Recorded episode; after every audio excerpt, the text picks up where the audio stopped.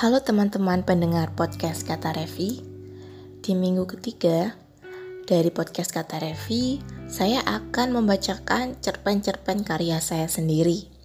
Maka podcast di minggu ini bisa disebut sebagai podcast fiksi. Semoga teman-teman bisa menikmati kisahnya.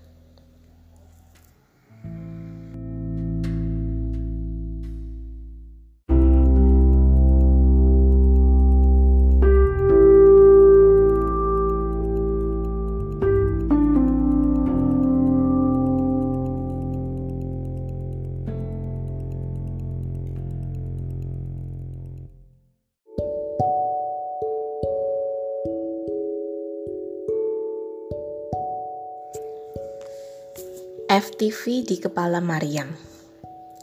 Mariam akan melakukan ritual yang sama tiap siang sepulangnya dari sekolah. Duduk manis di depan kotak televisi yang baru saja dibeli tiga bulan lalu, hasil bapak menabung selama sembilan bulan. Kira-kira sekitar pukul satu siang, ia akan menonton film televisi atau bahasa kerennya F T V. Mariam akan masuk ke dunianya sendiri semenjak F T V dimulai. Ia akan tertawa, menangis, atau marah-marah. Tergantung dari bagaimana dan apa yang dilakukan si pemeran utama. Emak yang selalu memarahinya agar berganti pakaian dulu dan sholat zuhur sama sekali diabaikan. Biasanya, Mariam akan baru beringsut berganti pakaian atau sholat zuhur ketika jeda iklan berlangsung. Itu pun ia lakukan dengan kecepatan super kilat. Jadi bisa dipastikan jika sholatnya pun tak khusyuk. Masalah mulai muncul saat Mariam mengutarakan maksudnya kepada emak, yang kepalanya sudah mulai dipenuhi rambut kelabu. "Mak, kalau saya lulus nanti, maunya ke Jakarta saja.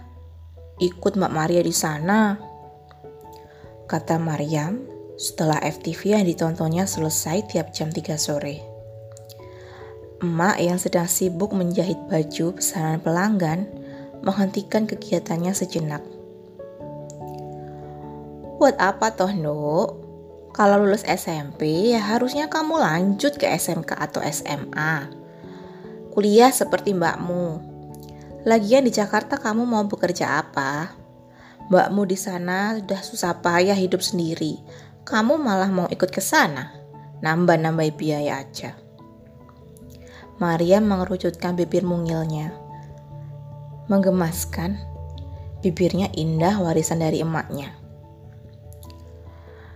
"Maria mau jadi artis kayak di F T V itu.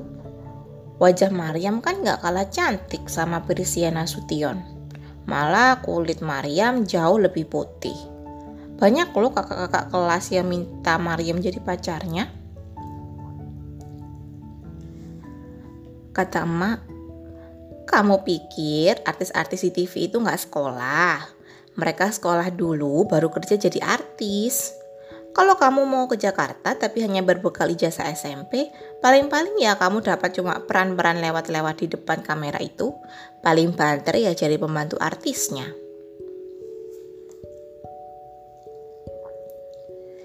Diam-diam, sebenarnya emak agak khawatir dengan niat Mariam. Gadis itu memang sangat berbeda dengan kakaknya, Maria, yang lebih pendiam. Saking cerdasnya si Maria, ia mendapat beasiswa penuh selama empat tahun di salah satu universitas negeri yang ada di Jakarta. Jika Mariam sangat gemar tampil di beragam pentas tujuh belasan kampung, Maria akan lebih senang berkutat dengan buku-buku yang dipinjam di perpustakaan sekolah. Mariam terkenal sebagai calon bunga desa yang jelita, sementara Maria lebih terkenal di sekolahnya sebagai peraih predikat siswa teladan atau berhasil memenangkan kejuaraan akademik. Dua kutub berbeda yang memiliki satu persamaan, yaitu tekad yang kuat.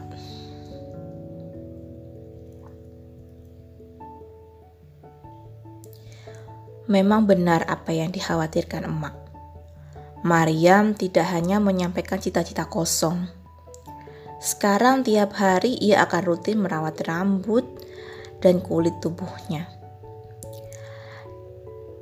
Gadis berkuning langsat itu rajin mengikuti latihan klub drama di sekolah. Mariam berusaha menjadi yang paling bagus aktingnya, meski kata pembina klub drama ia belum menunjukkan bakat akting. Jangan dipaksakan begitu nangisnya, wajahmu itu jadi aneh. Keluarkan emosi terdalammu, jangan cuma bersuara sesenggukan sambil merem-merem gitu. Tegur Kak Wawan yang sudah pernah menjadi pemeran pembantu di beberapa film berkualitas, yang sayangnya gagal di pasaran negeri sendiri.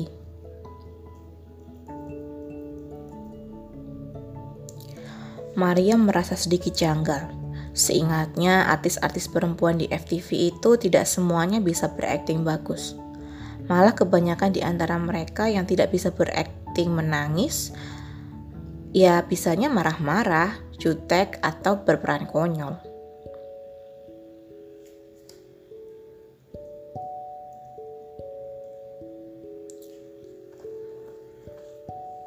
Mariam naksir sama Kak Wawan.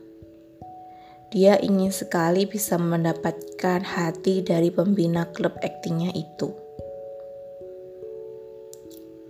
Suatu hari, ia pun memutuskan untuk keluar dari klub. Maria menunggu selama seminggu, dua minggu, sampai jadi sebulan. Tidak ada pesan singkat atau telepon basa-basi dari Kak Wawan. Kak Wawan tidak pernah memintanya untuk kembali ke klub.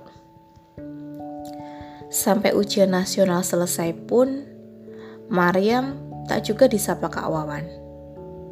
Rencananya untuk keluar dari klub drama dan ingin dipanggil kembali ternyata gagal.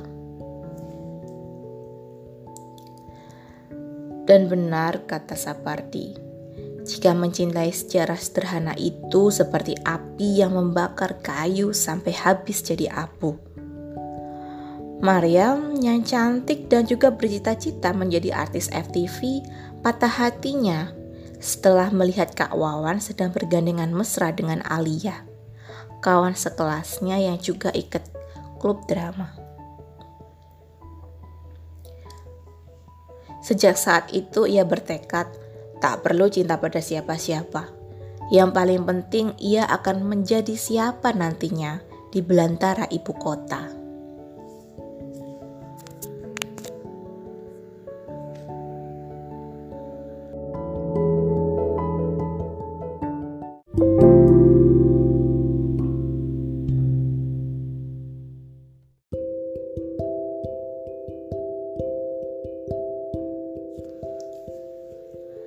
Gadis itu datang dengan satu harapan, bahwa debu yang menempel di wajahnya dari terminal Pulau Gadung akan segera terhapuskan angin di Jakarta yang sedang sangat ribut.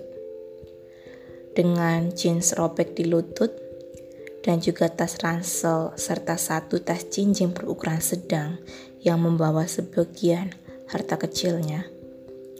Gadis yang sebenarnya cantik, namun sekarang wajahnya kusut itu berjalan dengan mantap. Sampai akhirnya ia menemukan sosok perempuan yang sedang menunggu dengan wajah tak ikhlas. Perempuan manis itu tampak terlihat kontras dengan Mariam yang berusaha memakai baju gaul namun terkesan memaksakan. Bagaimana perjalanannya? Capek? Tanya Maria pada Mariam yang menyunggingkan senyum penuh keceriaan, berbanding terbalik dengan wajah kakaknya yang cukup muram. Maria bukannya tidak senang melihat adiknya bisa sampai di Jakarta.